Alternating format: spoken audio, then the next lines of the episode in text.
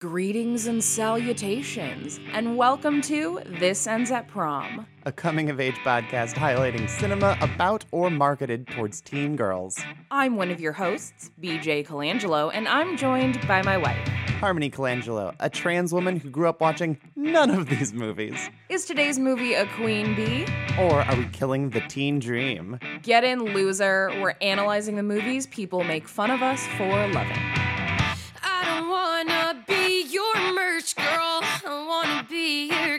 Goddamn idol. And I don't wanna have to work twice as hard for the same motherfucking title. But I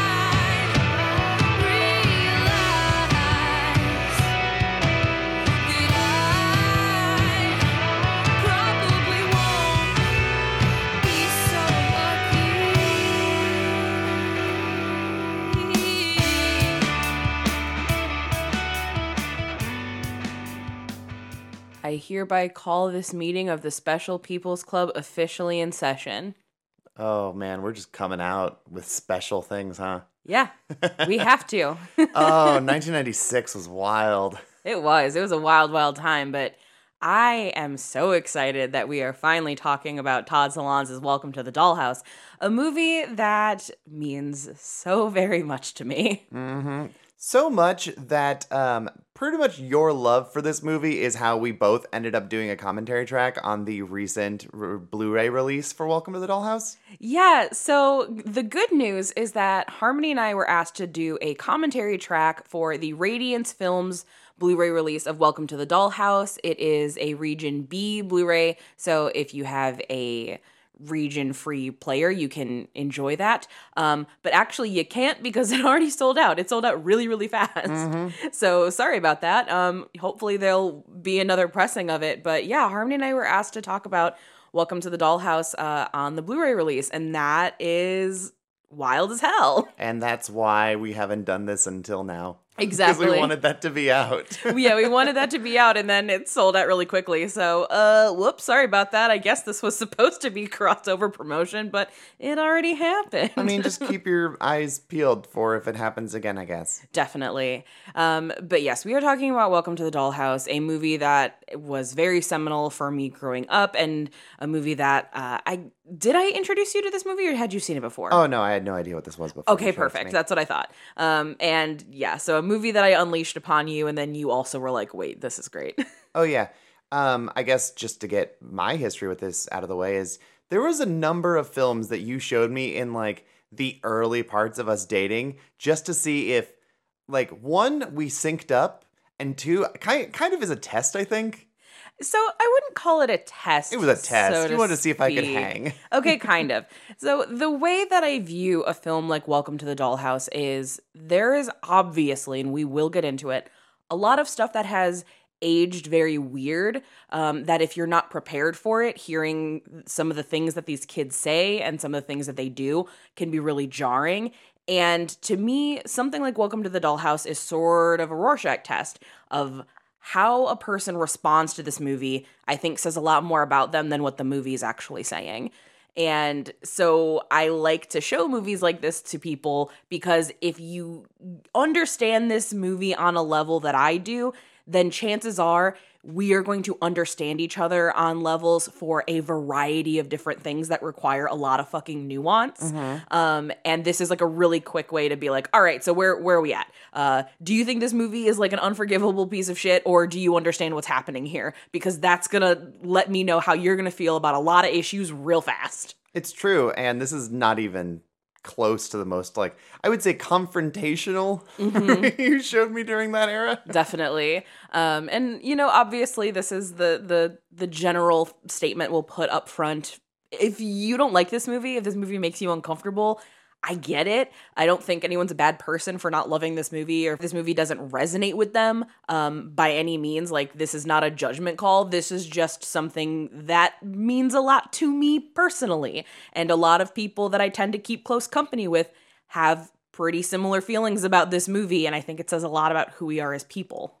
Uh, I think it also says a lot about where we come from. That I think is a very important part too. Yeah. Yeah, because like this is not the Midwest, No, it's Jersey. but this is like suburban in a way that feels excruciatingly Midwest. Mm-hmm. This feels like a lot, uh, like in terms of land mileage, this is a lot of the US. Yes, I agree. And if you have somehow not seen Welcome to the Dollhouse, here is your brief synopsis.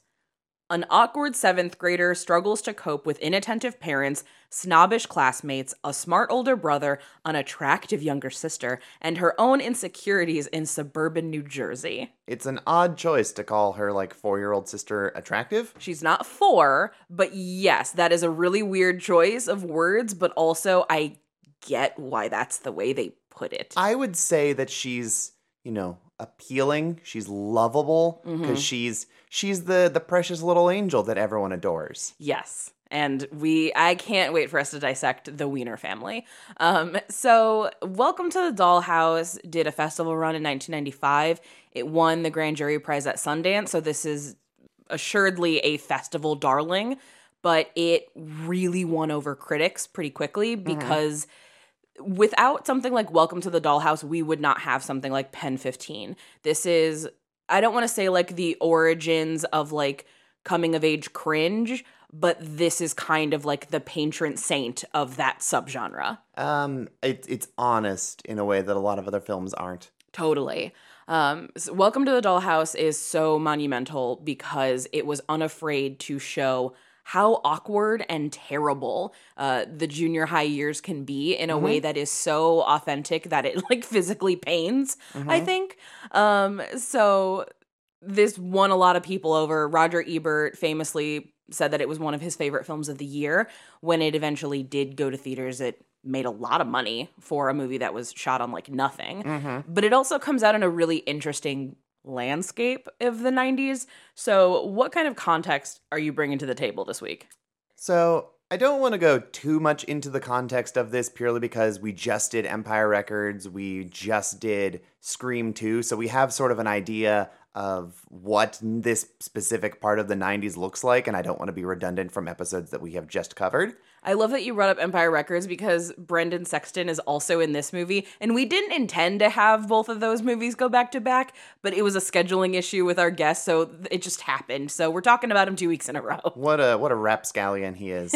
Seriously. So during this era of the 90s, like the teen blockbuster isn't really a thing. Um, like Clueless did stuff, but the effects of Clueless aren't going to be really strongly felt until things get written and put into production, and that's going to come out quite a, quite a ways down the line. Mm-hmm. In the immediacy, you're going to have more of the teen canon be influenced by Scream. Mm-hmm.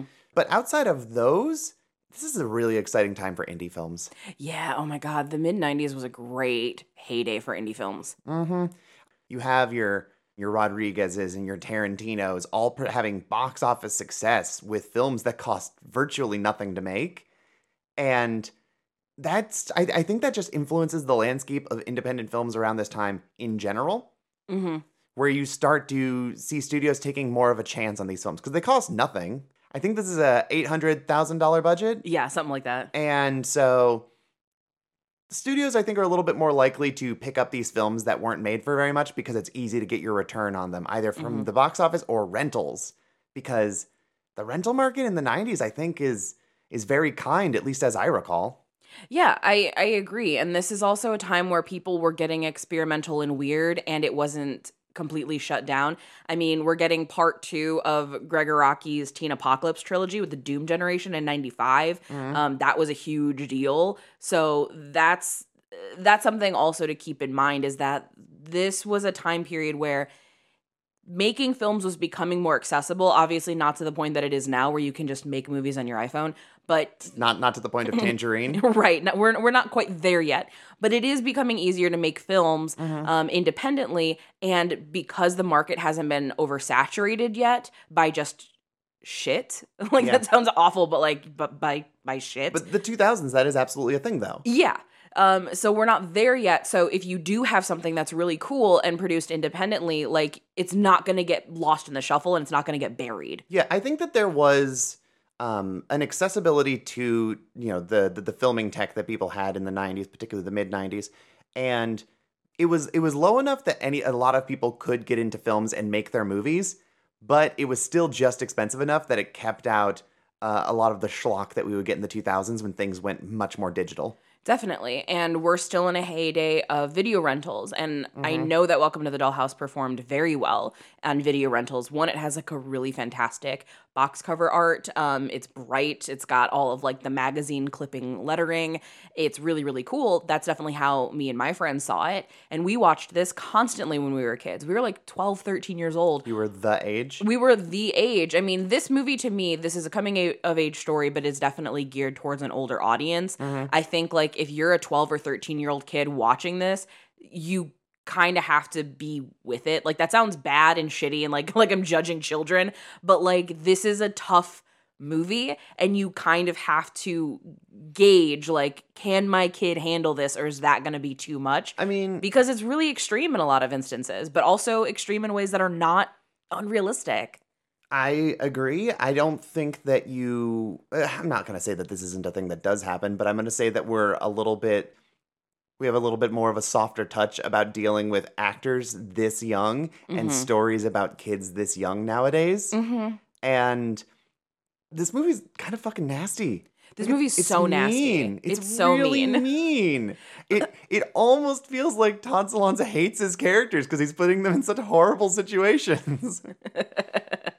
yeah, and the thing is though, like it's so real. Like it's so real and it's so uncomfortable and it is willing to talk about a lot of things that I think happen around the junior high age that we just either have blocked out because it's so fucked up um as we've gotten older or we really don't ever want to go back there. I know we had a similar conversation about it during our 8th grade episode with Addison Peacock oh yeah. which that just turned into all of us just airing was- out all of of our storytelling. all of our adolescent drama. Um, but I think Welcome to the Dollhouse does something similar, but does so in a far more extreme way. One, because it's the 90s and you can kind of get away with that. And two, because we we weren't being as careful Mm-hmm. uh, at that time. But I I wouldn't change Welcome to the Dollhouse for anything. It needs to be this horrible and nasty. Mm-hmm. Um, because for a lot of us, that period of time in our lives is the most horrible and nastiest time period we're ever gonna live through. Oh, seventh and eighth grade. That was the worst time I ever had in school. Oh God. And it's not even close. Oh God, it's rough. But we we will certainly get uh get into all the nitty gritty after everyone's favorite part of the show.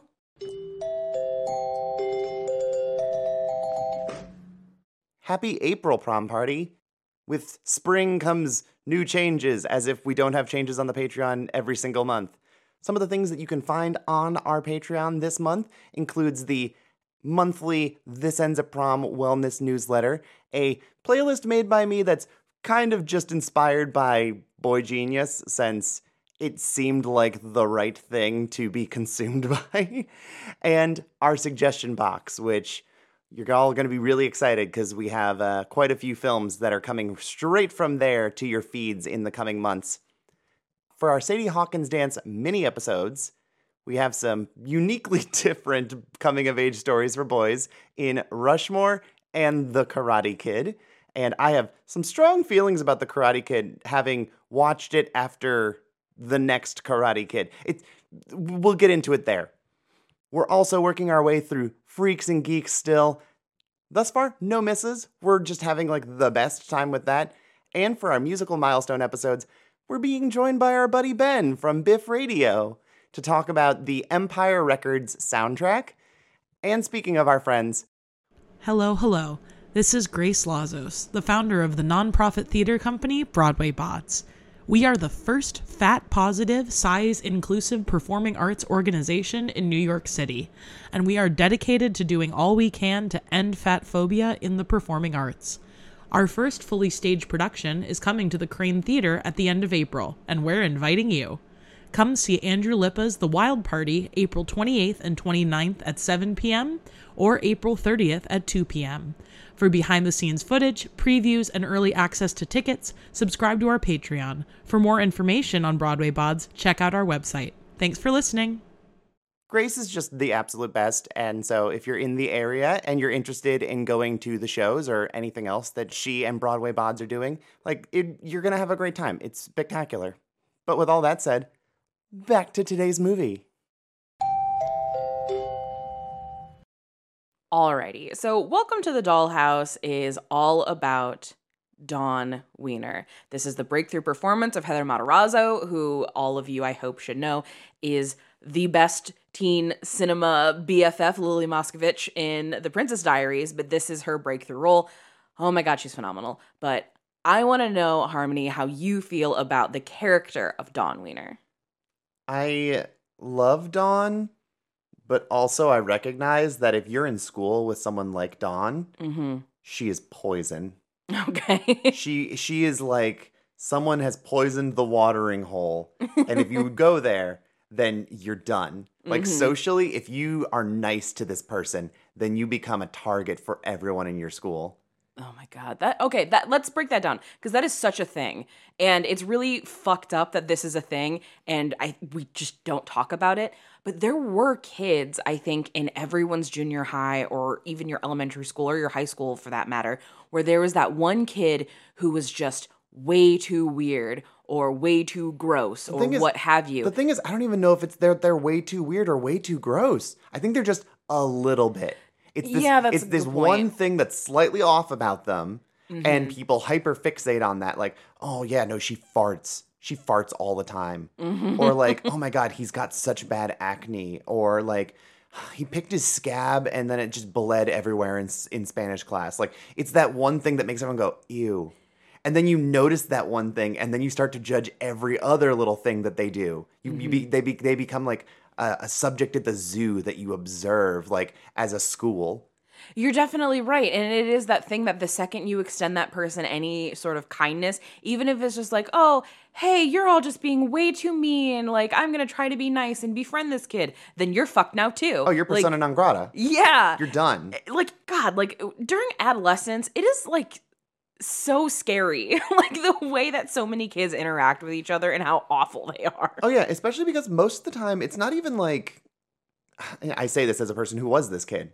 I was I was a loser kid, Mm-hmm. and it was just like it. You can't blend in when you're a giant. Mm-hmm. So it's just these little things that are not your fault. Mm-hmm. Like, what's Dawn's deal? Um, I don't know. She's not mature enough or mean enough, Mm-hmm. and therefore she just kind of can get attacked because she's like socially like a year or two behind everyone, maybe.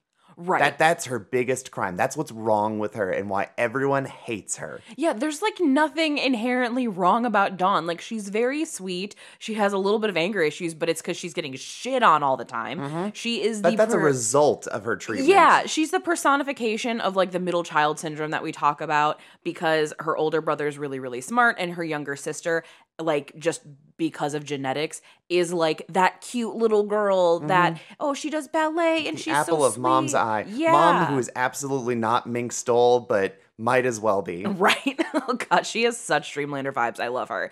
Um, but yeah, there's nothing inherently wrong with Dawn. She's just off. And you know, you have the people in in schools who say like, "Well, you know, why are you so mean to me?" They're like, "Cause you're ugly." That's in it. That's what Which it is, though. so fucking mean. Because also, she's not ugly. no. Like they almost didn't cast Heather Matarazzo because of like she's too cute. Because she is. She's so fucking cute Mm-hmm. in this movie, and especially when we see her later on for mom and dad's anniversary party. Dawn is dressed so cute. Her outfit Mm-hmm. is amazing. I love her.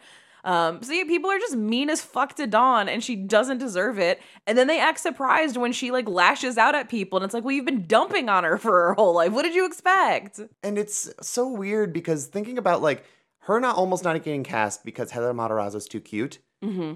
But then people learning from like the students and the treatment of this character later on, and then asking Heather Matarazzo, like, how does it feel being so ugly? Okay, yes, thank you for bringing Like, that up. how do you go from those extremes? Because it's all just it's influence. It's it's following the herd. It's the peer pressure of you listening to like twelve year olds. Right. Okay. So this was a thing that we learned doing research for the commentary track that I was just I'm unsurprised because this is also the decade where people were doing countdown clocks for like when Mary Kate and Ashley were turning 18. Like the mm-hmm. 90s and the early 2000s is a fuck time period. But Heather Matarazzo is obviously very, very adorable and like the sweetest thing. And yet, because the movie paints her as this kind of loser, um, you know, she's she's the underdog character. Um, when it came time to do like the press junkets, full ass adults were asking like teenager Heather Matarazzo, who was like maybe 13, 14 years old at the time, like, how does it feel to be so ugly? One, why would you ever in a million years ask that of a child? Two, that's not fucking true. And three, exactly what you said. The only reason they feel that way about her is because the movie is presenting her in that way. So, like, way to admit that you're media illiterate and don't understand acting, full ass adults of the press. I mean, it's the same thing that we saw with Hereditary. Mm-hmm. Where- oh my god, don't get me started. where it's just if the movie portrays someone in a certain way, particularly if they're a young girl, then people go, "Yeah, no, absolutely. She's ugly as fuck. Look at her." Which- and like that they treat it because like the narrative then influences reality in this really disgusting way. Yeah, and so the thing is with Millie Shapiro in Hereditary is like one, she has a condition. Um, she has the same condition as Gaten Matarazzo, so it's always really infuriating whenever I like look at her doing. She makes a lot of Hereditary jokes on TikTok, and they're really funny. But people will flood the comments with like, "You look like Gaten Matarazzo," and it's like you're only saying that because they both have the same condition. That would be like telling every person you know in a wheelchair that you look like someone else in a wheelchair. Like, hmm. don't stop being gross. I look like Joe from Family Guy. Right, like fuck, Jesus. But it's like stop being fucking weird. People are, ugh, I Yeah. But it- people bastards. but it's just it's a it's so strange that that is the influence of things but I suppose it's just i don't know you you get told a thing by someone even if the characters aren't real and then you just believe it mm-hmm. right Yeah, I mean, there's that makes me think of that Tom Segura joke where he talks about how he thought Tommy Lee Jones was gay forever because his dad told him that one time and he just never interrogated it. oh i thought it was Right.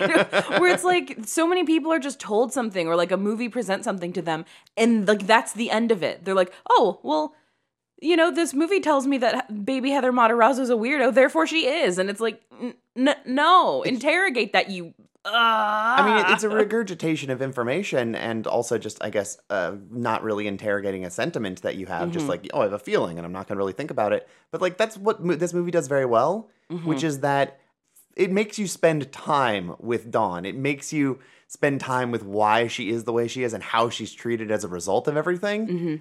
And I feel like if you watch this movie and you don't walk away with empathy towards her, that's a you problem. I agree completely. So sometimes I have seen people make critiques of Dawn of that, like, oh, Dawn has a problem or Dawn has whatever, and they will cite moments in the movie as like symptoms of that. The easiest example is when she is cutting off the heads of her sister's Barbies. Um, like, oh, look at her, that's a violent tendency. She's destroying her sister's toys or the uh, the hammer situation where she stands over her sister with a hammer in her hand and they're like look she was going to do that she was going to commit violence and so here's the thing when kids are that young emotional regulation is not their strong suit mm-hmm. this is why you will get kids throwing desks in class because they're super angry and they don't know what else to do with it and it's got to come out somewhere and it comes out in these very destructive ways because they don't have good coping skills. Oh, yeah. Dawn has been set up for failure by her parents. She has no emotional regulation or coping skills because everybody treats her like shit all the time. So it makes total sense to me that this is how she's going to feel about things. And the fact that she doesn't actually bash her sister's head in with a hammer is proof positive that, like, Dawn doesn't actually want to hurt her little sister. She wants to hurt the situation. She mm-hmm. is mad about how she is treated and doesn't know what to do with that. She has misplaced anger. Like absolutely. Um, I'm I'm sure that a lot of people have gone through that. For me, I internalized my negative feelings. So like when I was in like second grade, I would get frustrated. I would hit my head on the desk, and they're like, "Your child's fucking, your child's fucked up.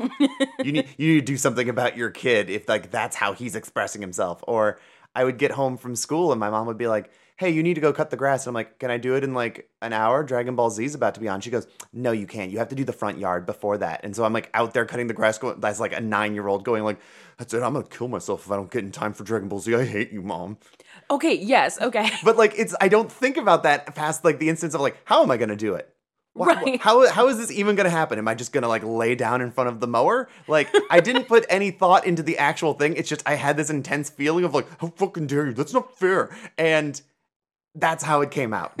So I don't want anyone to think that like my laughter is making light of this because there are absolutely. I mean, I'm like, smiling. Like, young- you can hear the smile. Right, but like I don't want people to think that I'm laughing because I don't take it seriously. I'm laughing because this is such a relatable feeling. Mm-hmm. I can't count like I there's it's impossible. The number is an impossibility of how many times between the ages of like 9 and 13 that I either said I was going to kill myself or closed the door and screamed like I fucking hate, Mm-hmm. hate you. I wish you died or whatever. I don't want to live here anymore. Like a lot of that shit. And like again, that's not to say that kids of this age can't legitimately have suicidal ideations. I definitely did, but more like 9 times out of 10, no it wasn't. It was just me having so many emotions and like nothing to do with it. So everything was the most extreme version of it Oh, yeah. as humanly possible. It's like kids don't understand what hyperbole is. It's just like I'm gonna jump to the biggest possible thing I can do in this moment. yes. How am I gonna hurt you, mom? I'll kill myself. Then you'll feel bad. I'm going to hold my breath and then you'll be sorry. Exactly. it's that kind it's of shit. It's shit like that where it's like I don't I don't know.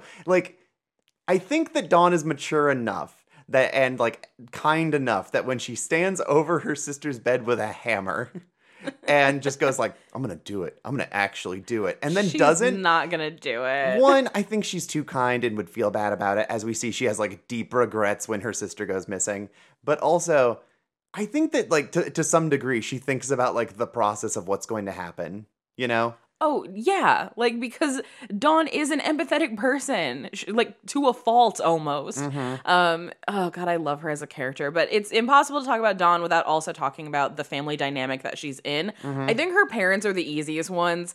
So, like, Papa Wiener, he's kind of a non issue. Like, wiener. He, He's a wiener. He's he's a fucking do nothing dad who is just kind of there to occasionally be like, son, like that's just he he's not there. Dad, dad will this is the kind of dad that steps in when he needs to. Mom is going to handle everything, and eventually the dad's going to be like, listen to your mother.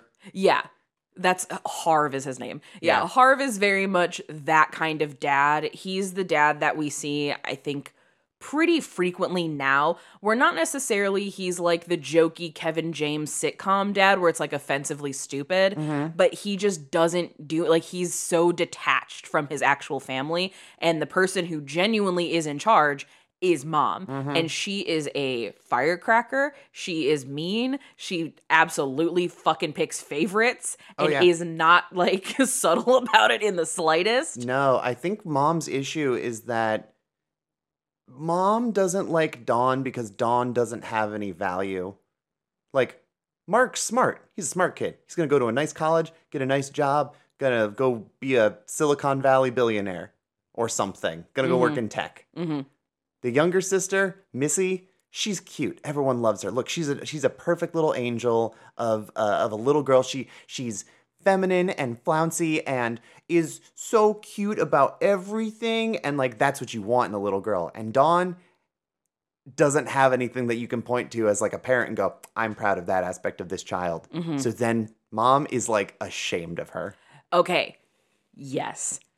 Mom is so clearly ashamed of Dawn, and I think it's not even just shame, it's also embarrassment. Mm-hmm. Like, Dawn embarrasses her, and Dawn embarrasses, like, her family. And we see this constantly in this movie where, like, Dawn will do something, or something bad happens to Dawn, or what have you, and it does not cross anyone's mind. Like, when Missy goes missing, Dawn goes missing at one point too, and it doesn't fucking register to any of them. Mm-hmm. They find Missy, and Dawn calls from New York City, like, well, did anyone notice I was gone? And it's like, nah, they found Missy. We're good now. Just come home so you don't get in trouble. Like, no one even noticed she was gone. like that is such a thing for certain parents. Like i think probably in smaller towns where everyone knows everyone's business even if it's mm-hmm. behind a closed door i think that's significantly more emblematic. Because you, you in a big city you can kind of fade into the background a little bit. Even like in your own communities or whatever it's possible to just be like a faceless person that exists out there. Mm-hmm. But in a town of like i don't know 10000 or less mm-hmm. oh everyone knows everything. I know that your situation was a little bit different because like your dad was an elected official. So your reflection on him and all of the shit he did working for the city. But for me, it's like oh no, as soon as I like came out as trans or something like that, oh, it was all the fucking thing. I was infamous, and my Mhm. mom was not sitting there going like, "Oh my god, how can I help my child?" My mom was like, "Well, how's this going to reflect on me? Mm-hmm. Look what look what you did." I'm hearing that like you're wearing women's clothing and like what's everyone going to think of me as a parent? Mm-hmm. It just it's this immense regrets and shame and somehow being narcissistic about you as a parent going like, "Well, I did something wrong and now I'm being punished for it." There's a line in the movie Fido, the zombie comedy movie, Mhm. that I think about all the time in regard to these types of parents, which is when Timmy's outside and he's playing baseball and he's throwing the baseball against the garage door so that it bounces back to him. And she goes, Honey, don't play ball by yourself. The neighbors will think that you're lonely. Mhm. And like that to me sticks in my head whenever I think about these bad parents. And I'm going to be very careful in how I describe this because if I give too many uh, descriptives, uh, it'll become very obvious I'm talking about. But there was a family in my hometown, and they had three children, and the youngest child and the oldest child were both gorgeous, like model gorgeous. And the middle child was cute, like not nothing wrong, but like wasn't like drop wasn't dead stunning. gorgeous. So, Yeah, next to her siblings. Yes. And then Mhm. also the things that they were interested in were different. And I will say all three of them were exceptionally talented, but the youngest and the oldest were really into things that were traditionally very feminine. Mhm. So like like gymnastics and ice skating and like that sort of like artistic sports. Mhm. Middle child jock. Middle child very much jock. Um, this middle child also ended up um, at one point being married to the kid that I know we've talked about during like our super bad episode, where it's like the people don't forget, uh, where he's the one who wiped his boogers on the reading carpet in kindergarten, and we've never forgotten it. Like all of us know that. So then she married that guy, and we're like, oh no, she married the booger guy. Okay, but like for real but though, like you don't forget that. you don't forget the one thing that the weird kid does. But what was so like fascinating is like watching this family is all of us could see the middle child was treated totally different. Like we're not in their family, we don't live there, but we go to like, you know, the award ceremonies every year and we all know each other's parents and we know mm-hmm. who's whoever. And the excitement they would have for the youngest and the oldest child versus like the we have to be here for the middle child was palpable. Like even as like nine, ten years old, we were all looking at it like, man, they really don't fucking like that kid, do they? Mm-hmm. And it was like so it was so weird to watch. And like that's what we see in Welcome to the Dollhouse with Dawn. Because like I love the line Missy has of like, you know, she's always bothering me. We should really send her to a reformatory. like that's such a shitty thing for the little sister to say. But mom is like, you know, maybe you're right. We should. and you don't get dessert now, Dawn, because you will not destroy your clubhouse for my personal thing because I have no respect for your space. The clubhouse is ugly, and we're do we're not even having like a big van- a thing, which I, I don't know. Maybe the maybe this is just a thing people used to do, and it used to be a bigger deal where like you renew your vows and you make a big hullabaloo of it. Mm-hmm. I don't. I've never really seen that as a thing people actually do, but I've I've seen it in like movies and stuff. I and think it's because it. for all of us, all of our friends' parents just got divorced. Yeah, they So- never made it to like ten years or something like that, or never they didn't celebrate. they never, yeah, they weren't happy enough about it to be like, oh god, like fuck. I guess it has been twenty years. Shit, like they just they aren't thrilled about it. Um, but like even that moment though, because mom always takes Missy's side. always. Like even if Missy's doing things that are deliberately like antagonizing her sister, even if they're on like the same playing field, it's always Dawn's fault to the point where it's like, I'm gonna take cake that you don't get because you won't tear down this clubhouse, and I'm gonna give it to my other two kids. so shitty. It's not, oh, you don't get cake. It's like everyone else gets more cake. yeah. Oh god, it like It's like the perfect metaphor of like, oh, there's only so much of a pie that can go around. Mm-hmm. It's the it's it's that but cake. Oh my gosh. Yeah, it's it is so upsetting watching the way that the parents just don't give a shit about her Mhm. and they have put forth no effort to attempt to understand their daughter. Um, which the thing is like people can complain about that and be like, "Oh, that's so mean, that's so cruel." That's real for a lot of people. Mhm. Like a lot a lot of people like, "Oh, parents aren't supposed to pick favorites." They fucking do. We know that they do Yeah. um, and it's very clear that they do for for this. Um, so the rest of the Wiener family, So, okay, Missy, I think, is the easiest one to talk about. I mean, we've Uh, already talked about pretty much all of her defining Yeah. traits. so Missy is younger. She's really cute. She obviously uh, gets kidnapped by a total weirdo in the neighborhood, uh, where it's implied that he doesn't actually like physically harm her, but does like videotape her He probably was doing going to. So yeah, he either was going to, or at the very least, like we know he's not doing anything that's like above the law Mm-hmm. in terms of getting her to do like ballet on tape. Weird as Oh yeah. shit. I mean, the thing that we have is when they introduce this guy, it's like, who's that guy? It's like, oh, that's right. During the family video thing, we Mhm. absolutely see him hanging out with her. Yeah, it's oh god, what a creep. Um but Missy is kind of a brat, but there's two things that I feel with Missy. Mhm. So Missy gets shit on by Dawn um way more than she deserves to because Mhm. she actually is kind of nice and she tries, but Dawn is really combative with her because she sees Missy as like you're the person I can blame for how badly my parents are treating me. Mhm. So instead of recognizing, oh, my parents fucking suck, it's like, well, uh, they're nice to you, so fuck you. Yeah. And Well, also, especially because she's she's smaller. she's smaller, so she feels like, okay, well, I have some power here because I'm older. Mhm. And that's really important for Dawn. But Missy does try where she'll be like, You really need to talk to your friend on the phone. Like, he's so nice to you and you're mean to him. Yeah. Like, Missy knows what's up. But whenever Missy is being bratty, it's because she's been given anything she's ever wanted by her parents. Oh yeah. This this is precisely her problem is that she is this way because they let her become this way. Yes. Like, They encouraged her they to become this way. they encourage her to be mean to Dawn. I mean, like, ev- it, that's the thing is like it's it's whether it's at home or whether it's at school. Like that that's a, that's a thing that we don't really talk about. I think that much is that like certainly when we were growing up, if you go to school, it's like oh no, well you know everyone's mean to me at school, but like I get to go home and I get to leave it behind. Nowadays, people can just kind of like stalk you on the internet and Mhm. be a piece of shit to you on the internet, and so you don't get to escape it. But like you didn't really get to escape it when we were growing up either. It was just different if you had the right home, if you had a specific home for it, Mhm. where you come home and you kind of can't escape your your your bullshit at home either. I was called a fat piece of shit in school and by my dad and brother at home, Mhm. and then in very sneaky, you know.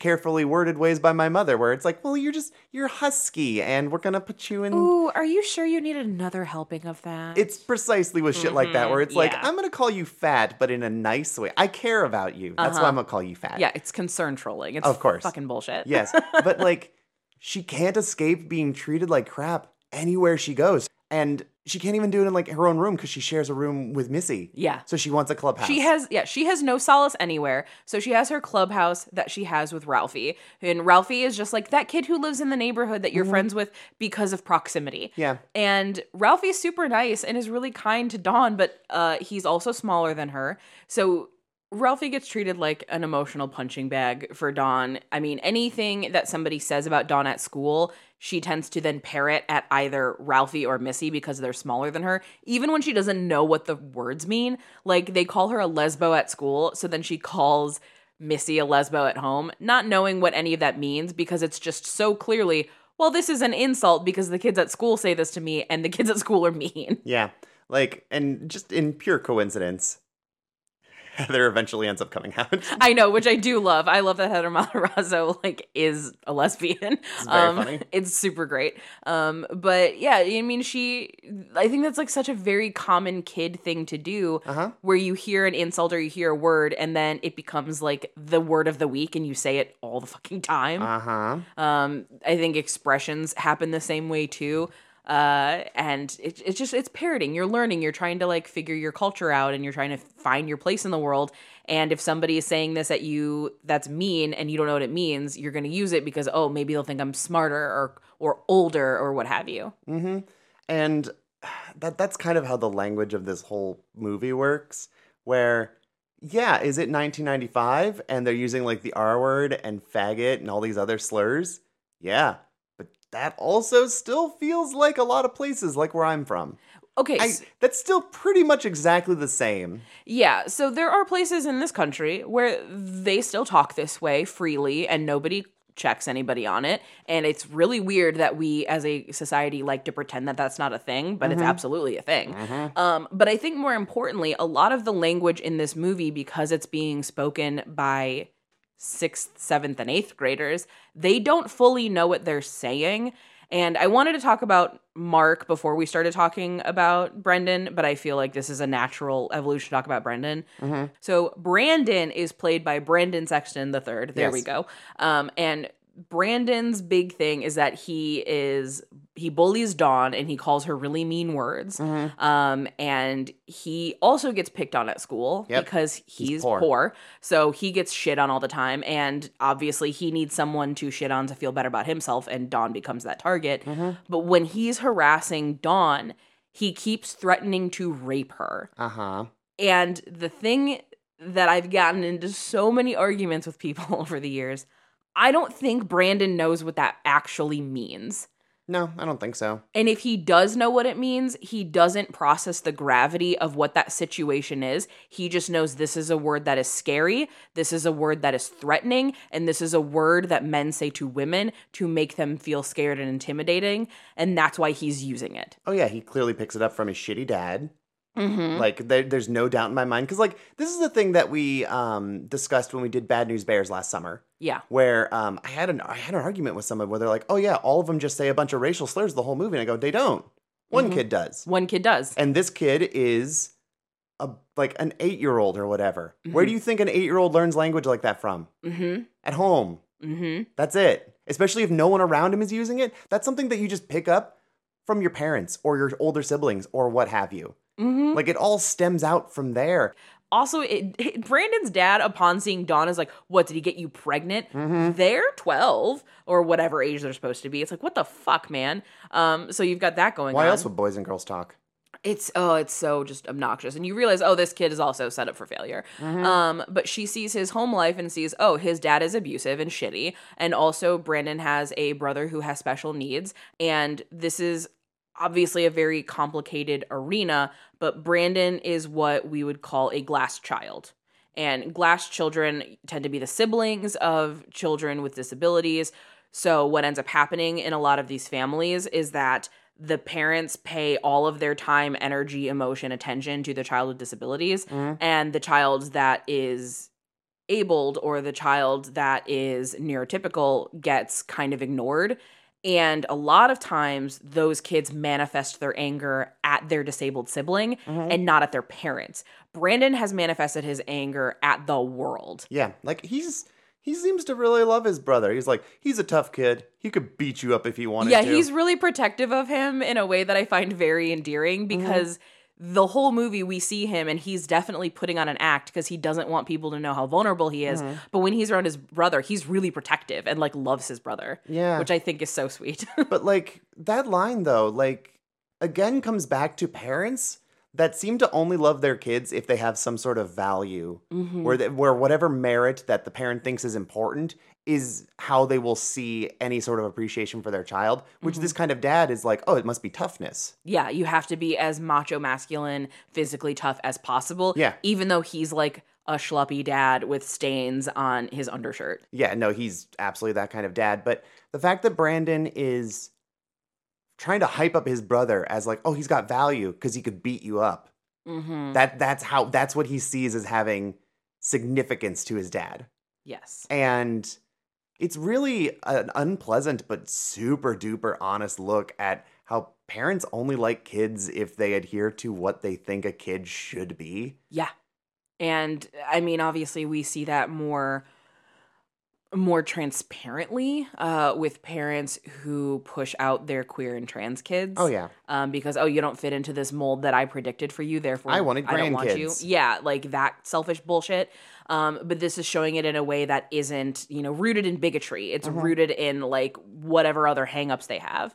Um, but while we're still talking about Brandon, like Brandon though does genuinely like Dawn. Like he Mm-hmm. has a crush on her and he doesn't know what to do with those feelings because everything around him is telling him he should not be interested in Dawn because Dawn's a loser, but he does like her. And that's why he's like, Don't tell anybody about this or I'll kill you. Yeah, I mean, it just feels like recognizing your kind and that's just them as outcasts. Mm-hmm. Um, because like you have this moment where he tries to like get invited to the popular girls party or whatever by Mhm. bringing her a crumpled up cookie that he didn't eat from lunch, and she's just like, "Ew, no." Yeah.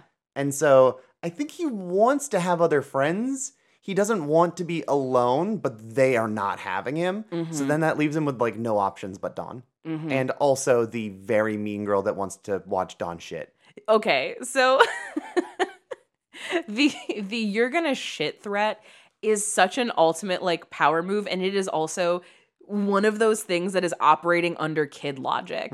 Um, it to me, Todd is so good at writing adolescence and the way that like adolescent people interact with each other because no one on the planet is gonna use like you're gonna shit as like a threat except for a child. Mm-hmm. Like they're not gonna threaten to beat you up. They're not threatening like you're gonna do my homework for a week. That's like some shit adults think ch- kids are like. Oh, that's no, kids are like little sociopaths. Gonna be like, you're gonna shit. Yeah, that's some like I watched The Karate Kid and have a really specific view of what bullies are like. right. Which like you even have that a lot with like more younger generations who don't seem to think that bullies actually operated in specific ways in reality or if that was just like something that they wrote for fiction. Yeah.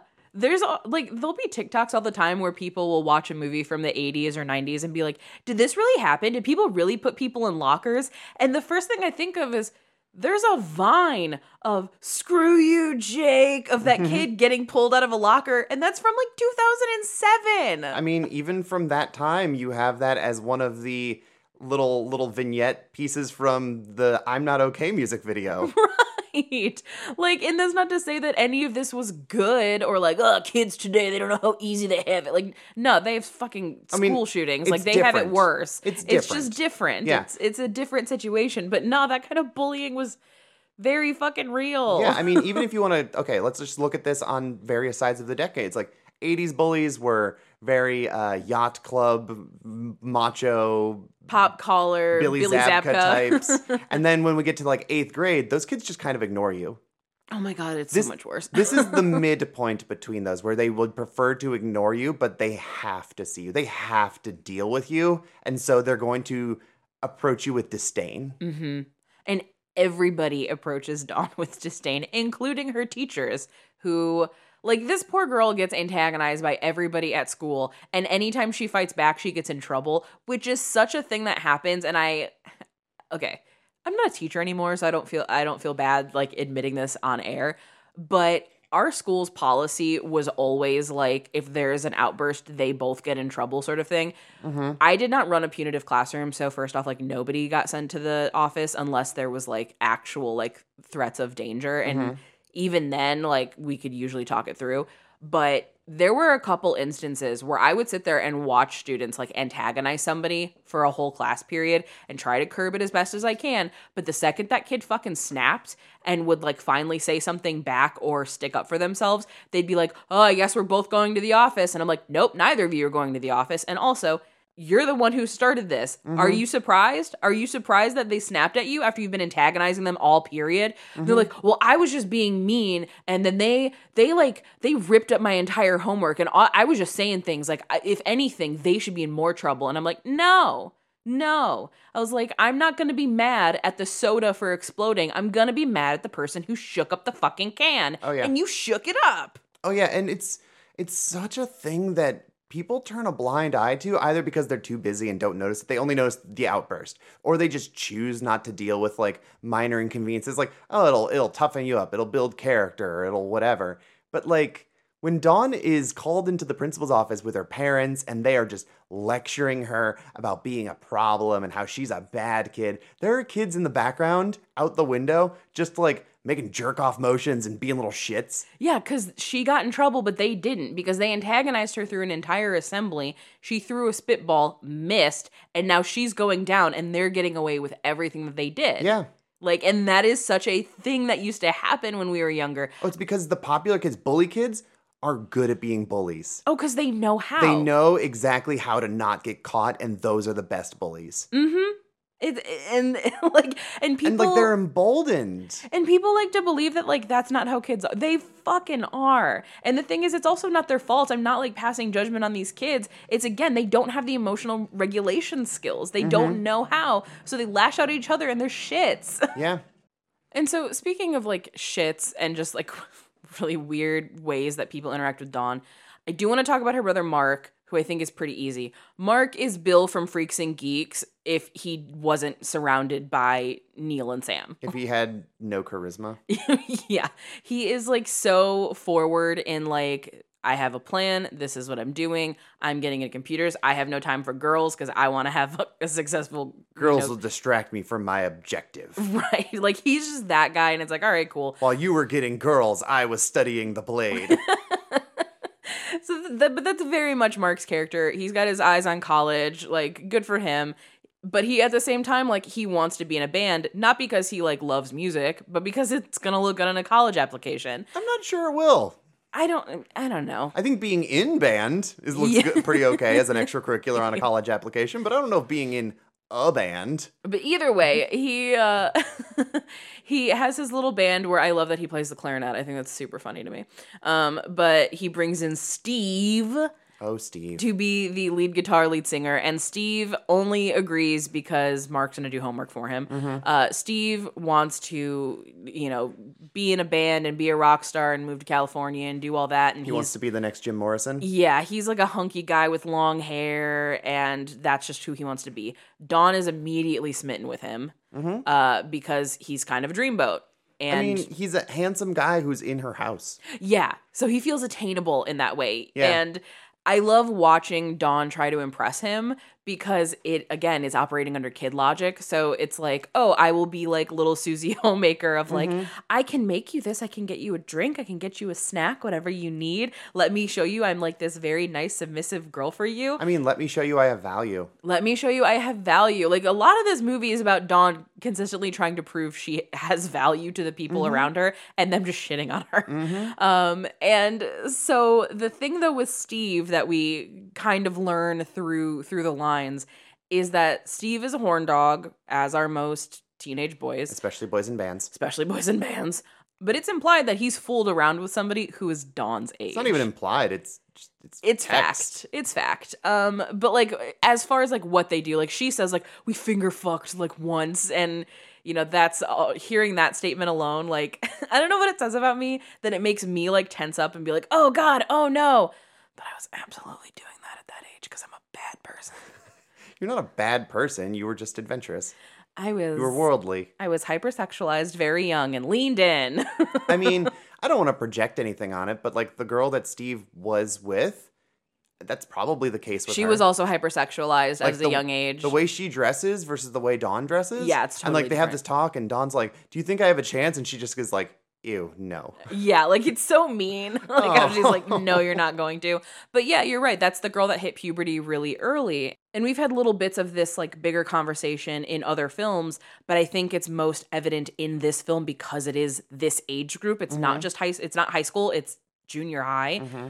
But a thing that happens when your body develops before everybody else's and you're a cis woman is twofold. Is that one, you immediately start getting sexualized by people who are older than you because a lot of times they don't realize how young you are. Or sometimes they do know how young you are and then that's extra creepy. They see you as easy. yeah, they th- see you as easy. Um, don't, they don't have to work hard to impress you. Correct. Um, and then the people who are your age, who you know, they've known you your whole life, and then you came back from summer break, and suddenly you have you have jugs. It's it's that They, episode uh, of South Park where baby's, Baby's got, got- like, huge tits, but it's like these little blips. Yeah, But when you're a kid, they're like, "Oh my god, have you seen them?" yeah.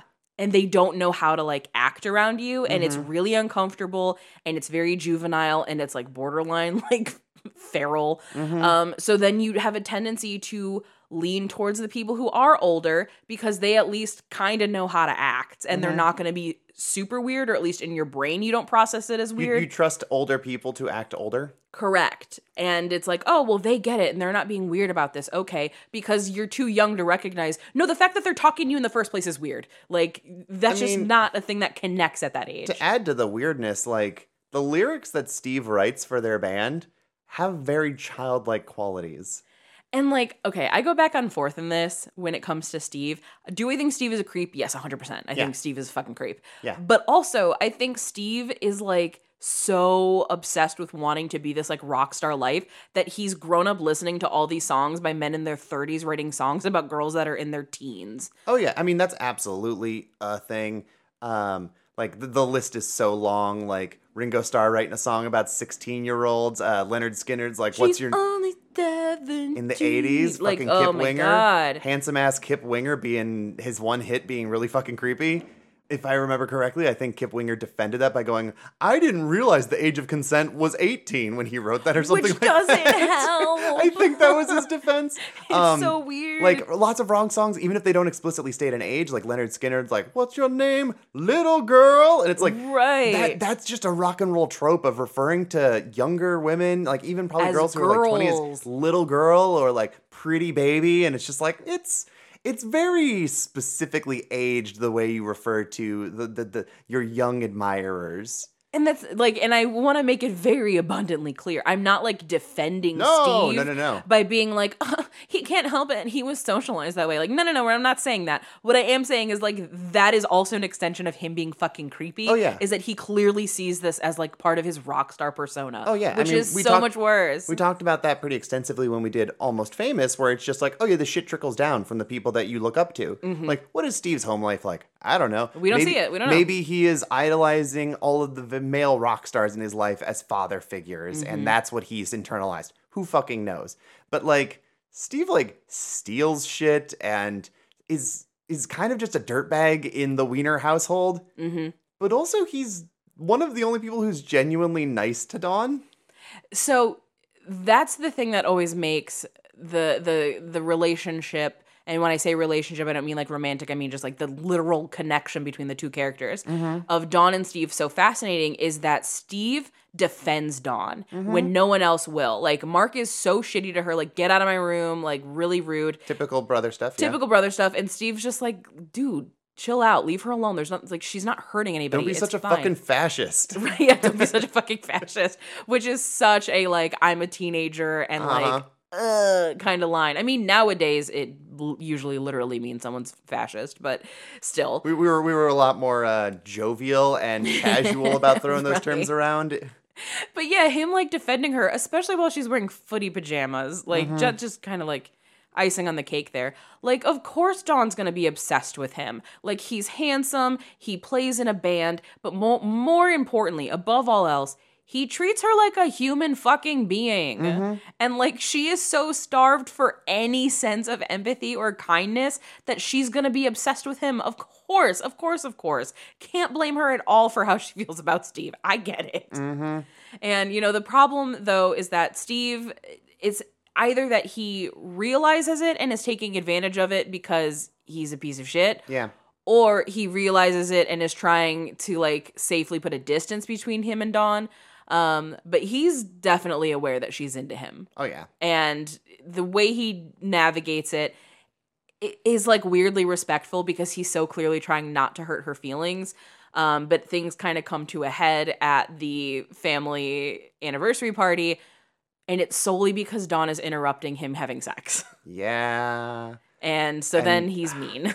Like that that that's I don't know if you could say which one is the most embarrassing scene in the movie. Like there's a lot of them. This feels like it might be the most embarrassing one because she has to like improvise. Because she's Mm-hmm. like I'm I look cute. I'm feeling myself. I just got to watch you play. I'm to come over here and just be like presented to you. yeah, I'm gonna throw myself at you And basically. And, he's what goes mid-sex and she goes, "Um so would you like to join the special people club?"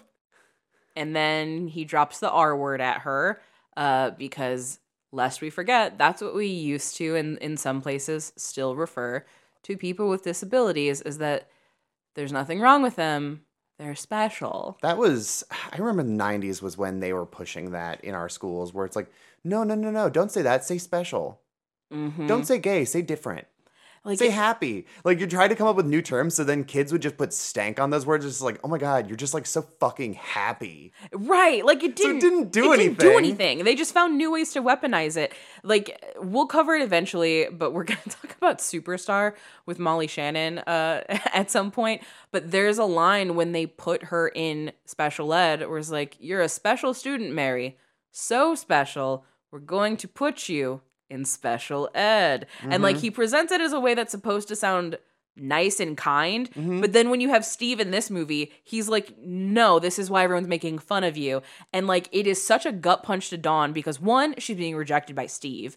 Two, she's now learning that this club that she has with Ralphie, she's actually been like being made fun of the entire time because of this. Mm-hmm. And then three, the clubhouse was something that she cared so much about and having because it was the one thing she had. And now she's realizing it was all a big joke. Uh-huh. Like she's destroyed after this. Like, I don't know if you've ever had this. I remember this a lot because teen boys were not the most creative people in the world, preteen boys especially so. But it would just be like, let's find new, interesting, convoluted ways of getting you to admit to things that you don't know what it means. Mm-hmm. Like uh, the classic look at your fingernails. oh yeah, depending on how you look at your fingernails, it says that you're gay or whatever. Yeah, or like you'd be on the school bus going to like fourth grade and it's like, hey, are you straight or are you a curve? And Yeah. It's like, what does that mean? It's like, just answer. Are you straight or are you curved? uh huh. And then it's like, oh, he said he's curved. ah." Or you just say, oh, I'm not going to. And it's like, oh, I wonder why you don't want to admit it. Or yeah, like, it's just an extension of Loser Says What. Like, it is, but they were, But they, they were get so much worse. gay. They were always fucking, oh, you bet you're enjoying that hot dog. Where it's like, if you don't fully understand what they mean because you're in like fifth grade, sixth grade, and you haven't like developed like a, a quote unquote adult sense of double entendre Mm-hmm. comparatively to like a 10 year old, then it's this game of getting you to say things Mm-hmm. or, or admit to things that are totally not what you're saying, but it doesn't matter. Yep. It's so fucking stupid. And the thing is, I think this movie handles that very well because this is very much a thing. Mm-hmm. Oh, especially for its era. Oh my god, yeah. And I think that's also why it's so uncomfortable because it reminds everybody of this era that like we like to pretend wasn't as bad as it was, or we like to pretend like It was a simpler time. it was a simpler time. Oh, I'm so nostalgic. Only 90s kids remember. Yeah, do only 90s kids remember being called slurs every fucking day? I don't and know. teachers encouraging it? there was a thing going around Twitter for like probably four or five full days where it was like, man, 2002 in high school seemed so chill, and it was just a bunch of kids in like you know polos and stuff, just being like, "Heh, just like it's like a goofy yearbook video kind of thing. And here's here's here's here's my argument here right now is people were like, um, excuse me, I got called fag and I got beat up and here's all the problems. And also, it was the Bush administration and 9 11 just happened. It was not chill. I don't know, man. I'm going to say it's relative. it is relative. We, had fewer school shootings. We hadn't really gone to war fully yet. We were on our way. We were on our way, but in 2002, that's very different than even 2003. Mm-hmm. Like, I'm not going to say it was better. I'm going to say it was different. Mm-hmm. I'm going to say that kids went to school and kind of looked like they were having fun and weren't fearing for their lives. I'd say it's relative on what's better and what's worse. Mm-hmm. No, I, I agree completely. It's just, uh, I think Ashley Ray had a comment on it that I really liked that was like, yeah, we all got called slurs every day and that was terrible. But also, I didn't, like, people would call you gay and you weren't gay and that was just the insult. Whereas, like, now people will dig up photos that your mom posted of you on Facebook when you were five years old and make fun of you for it. And it's like, yeah, that shit sucks. Yeah. Because now when they make fun of you, they're being accurate because they are armed with as much information as humanly possible because everything's been documented since birth. Yeah, that's that's unfortunate. So I know we've been kind of jumping around a bit with Welcome to the Dollhouse, and it's because this is such a slice of life sort of movie. Like there is a plot in the sense that Missy goes missing and then it's the search to get her back, but that sort of just feels like a thing that happened that week. Yeah, no. It's so casual about how it just was like a thing that happened that week. Right. This and- isn't the black phone. This is just kind of like, eh, it happened. Nothing bad happened. No harm, no foul. Right. And so when Missy does get kidnapped, part of the kidnapping is by transitive property Dawn's fault. Yeah. But obviously she did not plan for Missy to get kidnapped. She wanted to inconvenience her. Yeah, she was mad, so she didn't give her the note that she was supposed to give to her dance instructor to give Missy a ride home. So then Missy got kidnapped.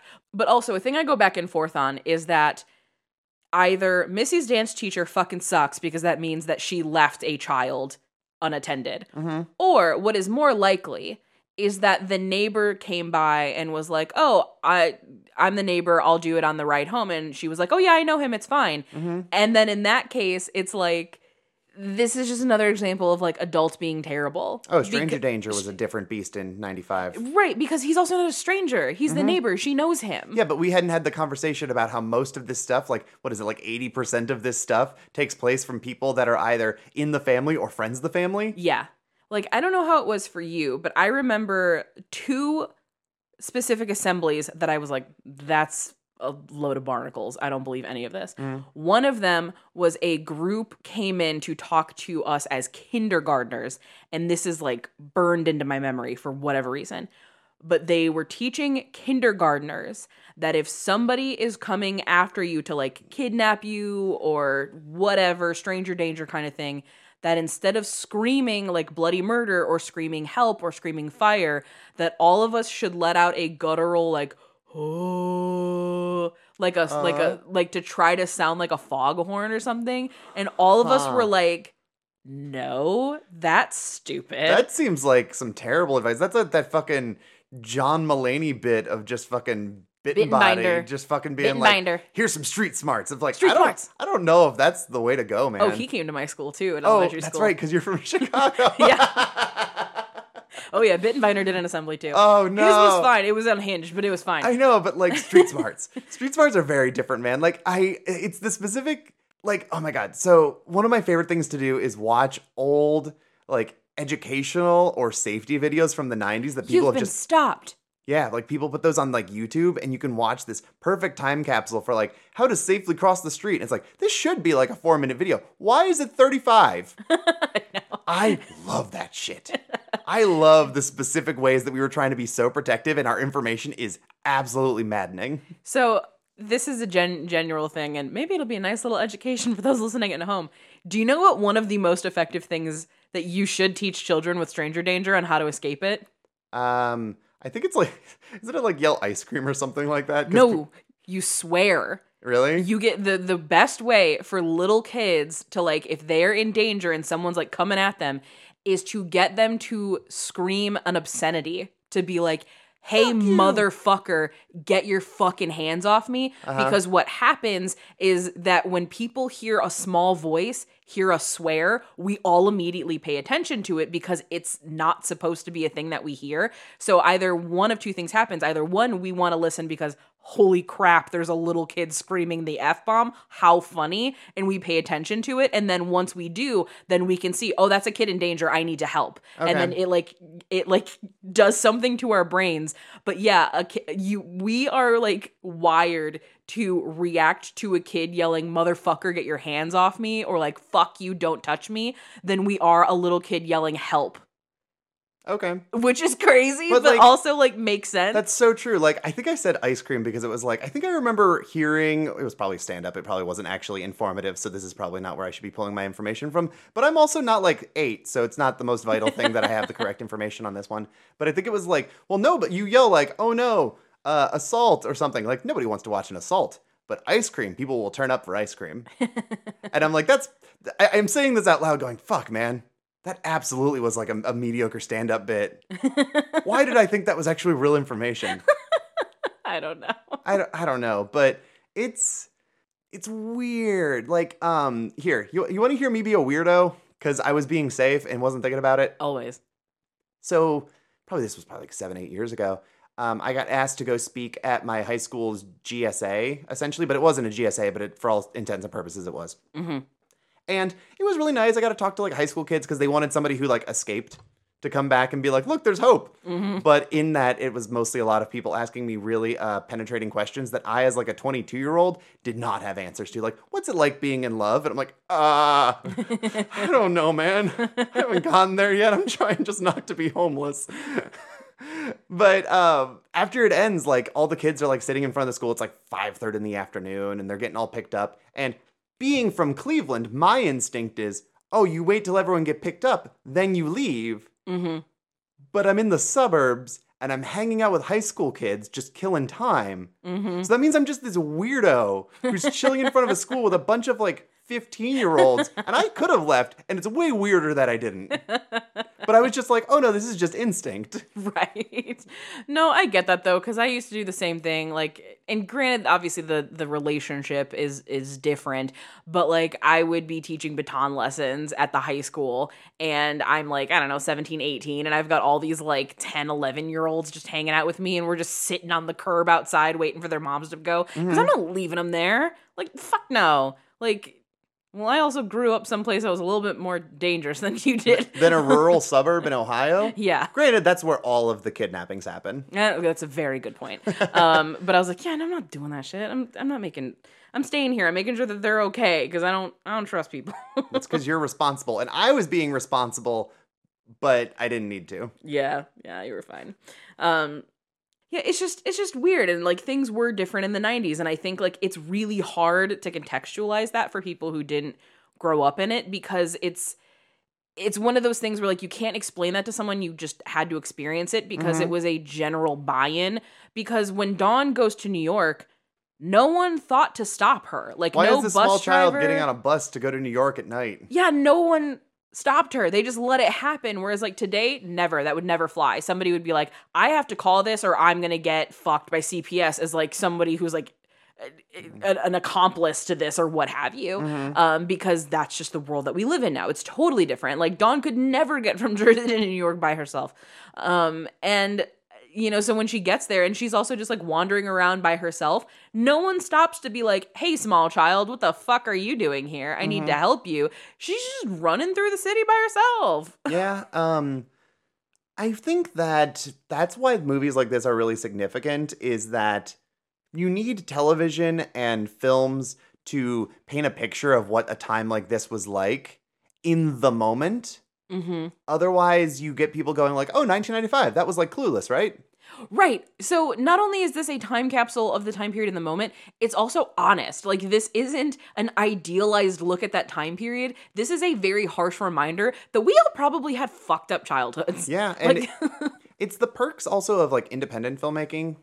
Yeah, because you can get away with this shit because you don't Oh. have producers barking down your neck about how this is going to be a problem. Oh yeah, like granted, we were a little bit more hard edged in the '90s. We were really trying to push some envelopes, but I think that not having people try and give notes, not having people try and pull this back, is not only significantly more impactful for why this film resonates the way it does and captures what it does so authentically, but it just feels really important in like the scope of independent cinema and like really speaks to like the merit of independent cinema and I think that we were really nostalgic about this when we talked about Empire Records for several different things we recorded about how I'm just reminisce for a time where we could do stuff like this.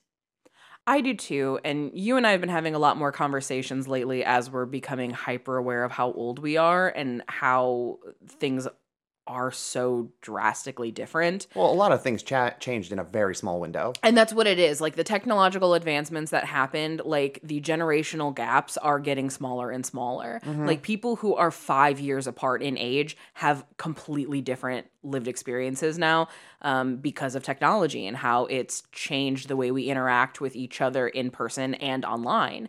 Um, and this is a movie where when we talk about like oh you could never make that movie today like this is a kind of movie that you could never make today. This world doesn't exist anymore. Um, and it's not just like in the sensibilities it's like the safety is different. Uh, the way that people interact with each other is completely different. Dude, the world that would let this movie get made in the first place, the way it is, doesn't exist anymore. it just doesn't. It you just would never fucking let doesn't. no one would let you throw like a 13 year old child into this script and just let them swim. Mm-hmm. So I did want to refer to something that I really loved. It's written by an author named Trevor Campbell, and it was for Xtra Magazine.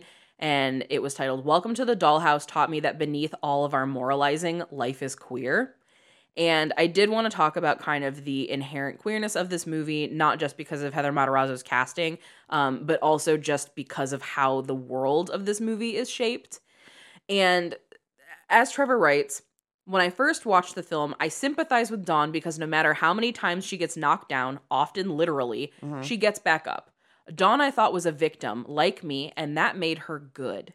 But to maintain this image of her, I had to ignore all of the bad things Dawn does, like hold a hammer over the head of her sleeping sister and wonder if it would split like a watermelon or crack like an egg.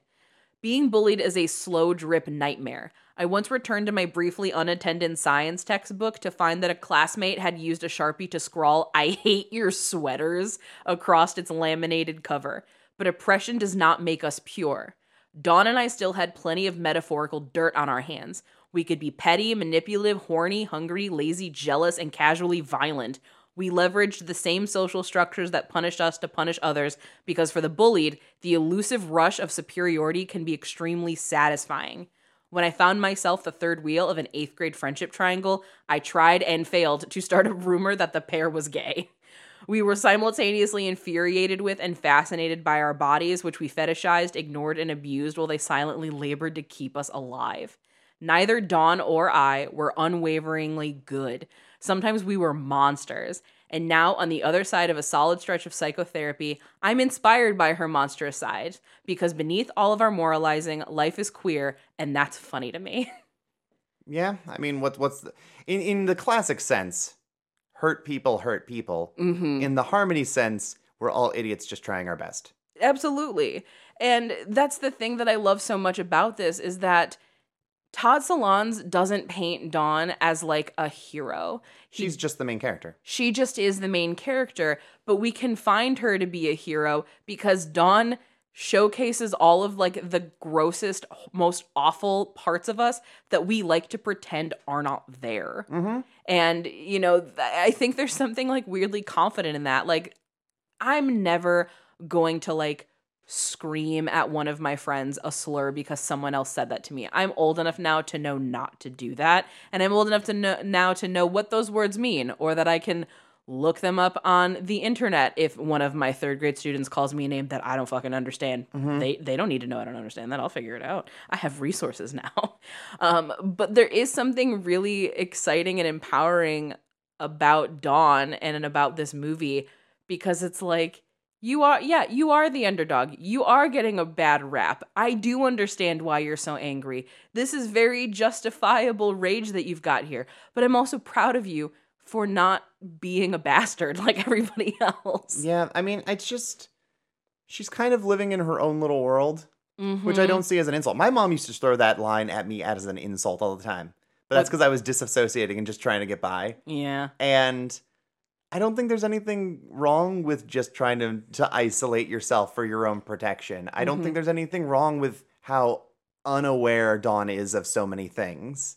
Totally. And uh, something that is also said in this article that I really loved that says like queer folks are always told it gets better, but how can things get better in a senseless world? Things don't always change, and that's why a movie like Welcome to the Dollhouse is a comedy. Um, and I think that that is also so important is that depending th- this is why this movie is a Rorschach test. Yeah. Because there are some people I know who watch this movie and find it deeply funny. I'm one of them. And then there are people who watch this that are like, this is the most tragic thing I've ever seen. And I think that says a lot about who you are as a person. Is a movie like Welcome to the Dollhouse a like black comedy to you?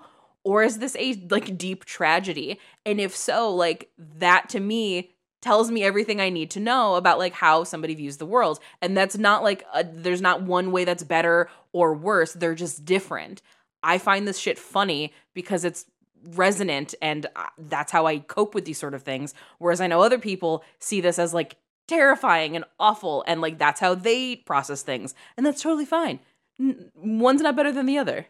I think it's a matter of just your familiarity with this world because the people who can lampoon something the best are the people who understand it the most. Mm-hmm. And I think that's why a lot of people are like, oh no, Shiva Baby's a funny movie. I go, it's not. Mhm. I have a terrible time. Yeah. But this, oh no, I can understand this. Whereas other people would be horrified. It's like, oh no, no, no, I understand the suburbs. Now you're talking my language. So, do you know what it makes me think of more than anything? Hmm. And this is probably going to be jarring for the listeners who don't know this story because I know we talk about it like really early on. But it's like watching people react when you tell them about how your brother died. Ah. yeah. Because how did your brother die? Oh, he got hit by a train. Yeah, yeah, he did. and so, like, here's the thing: like, you're saying, "Oh, he got hit by a train," and you're laughing. And everyone's just like, "Oh my god, is he okay?" No. yeah, and everyone is always like horrified by it because, like, they don't have the years of your brother being a fucking monster to you Uh-huh. to like disassociate with that. Because in their head, they're like, "Oh my god, that's a tragedy. Oh my god, that's horrible." Whereas you're like, "Nah." No, see, uh, that's the thing about honesty is like I'm very honest about the kind of person my brother was. And so I don't see it as a great loss that he is dead because he was a very bad person. And like people can say, "Oh, he has his demons." He gets demons because we want to like him. My transness is like a burden. Mm-hmm. All right, fine, I see how it is. So I'm allowed to fucking I'm, I'm allowed to cut into that shit whereas everyone else goes like, "You know, he was such a sweet boy." It's like he wasn't. Don't lie to yourself. Be honest. That's that's what Welcome to the Dollhouse is. Be honest. It is. It's be fucking honest. And it's just one of those things where like people's comfort levels with things are totally different and that's fine. But like you and I were forged in a world like Welcome to the Dollhouse, and that very much has shaped the way that we view the rest of the world. It's a little bit grittier, it's a little bit nastier, it's very much problematic because that's how we came through the world. We didn't get the protection. We didn't get the softness. We got bullies that threatened us to shit, you know? I mean, metaphorically speaking, yes. Mm-hmm. But yeah, I think it's very obvious that we we we have developed a sense of humor about this. Mm-hmm. Whereas some people absolutely would watch this and go, "Why are you laughing so much in this episode?" I know. There are probably some people who are very confused. Like, we're having a rip roaring time.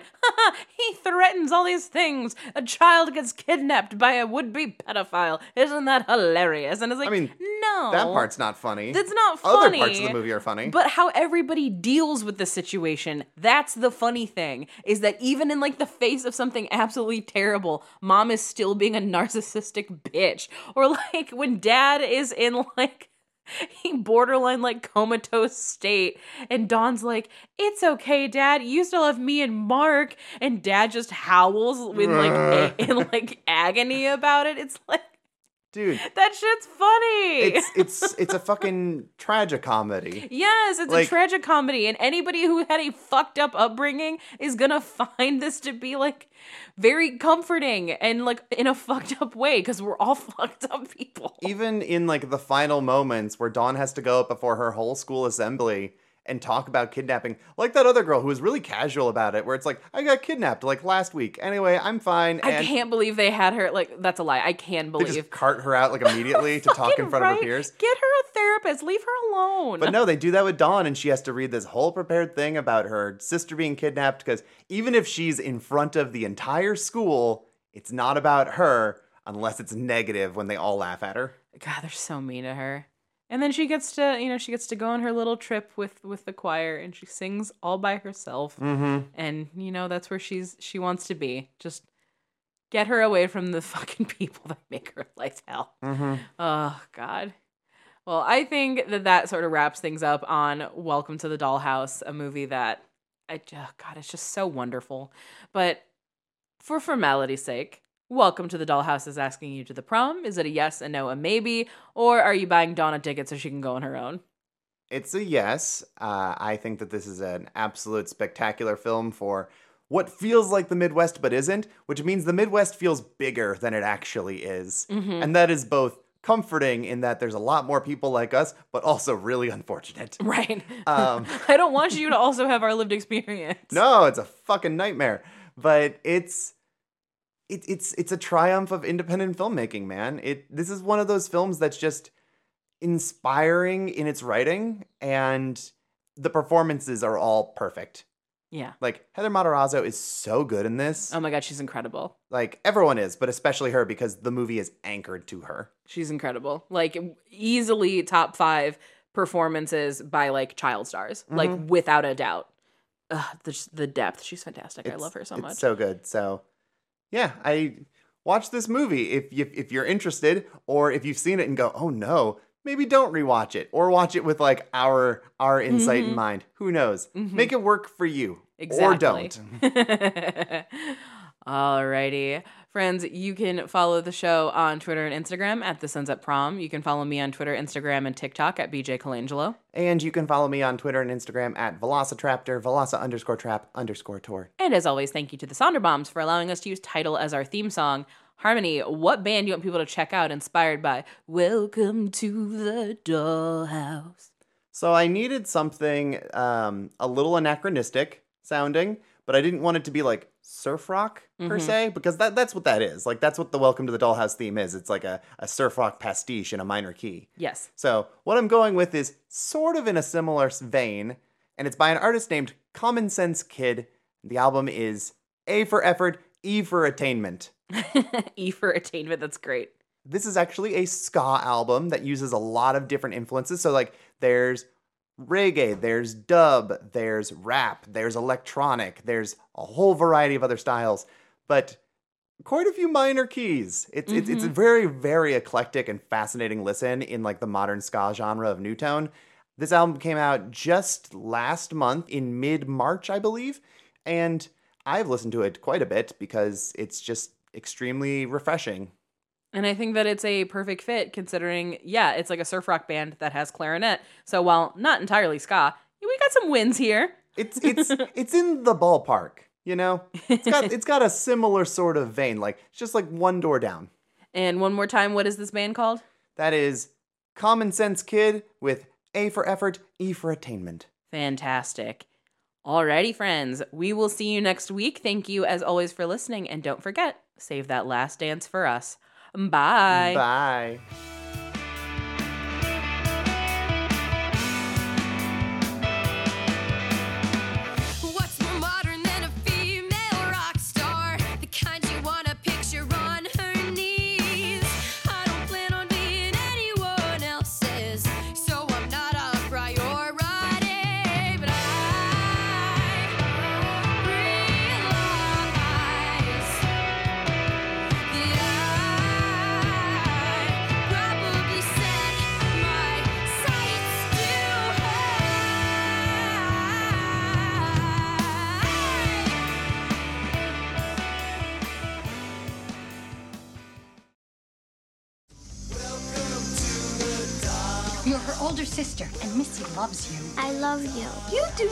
I do, not. You are not leaving this table until you tell your sister that you love her.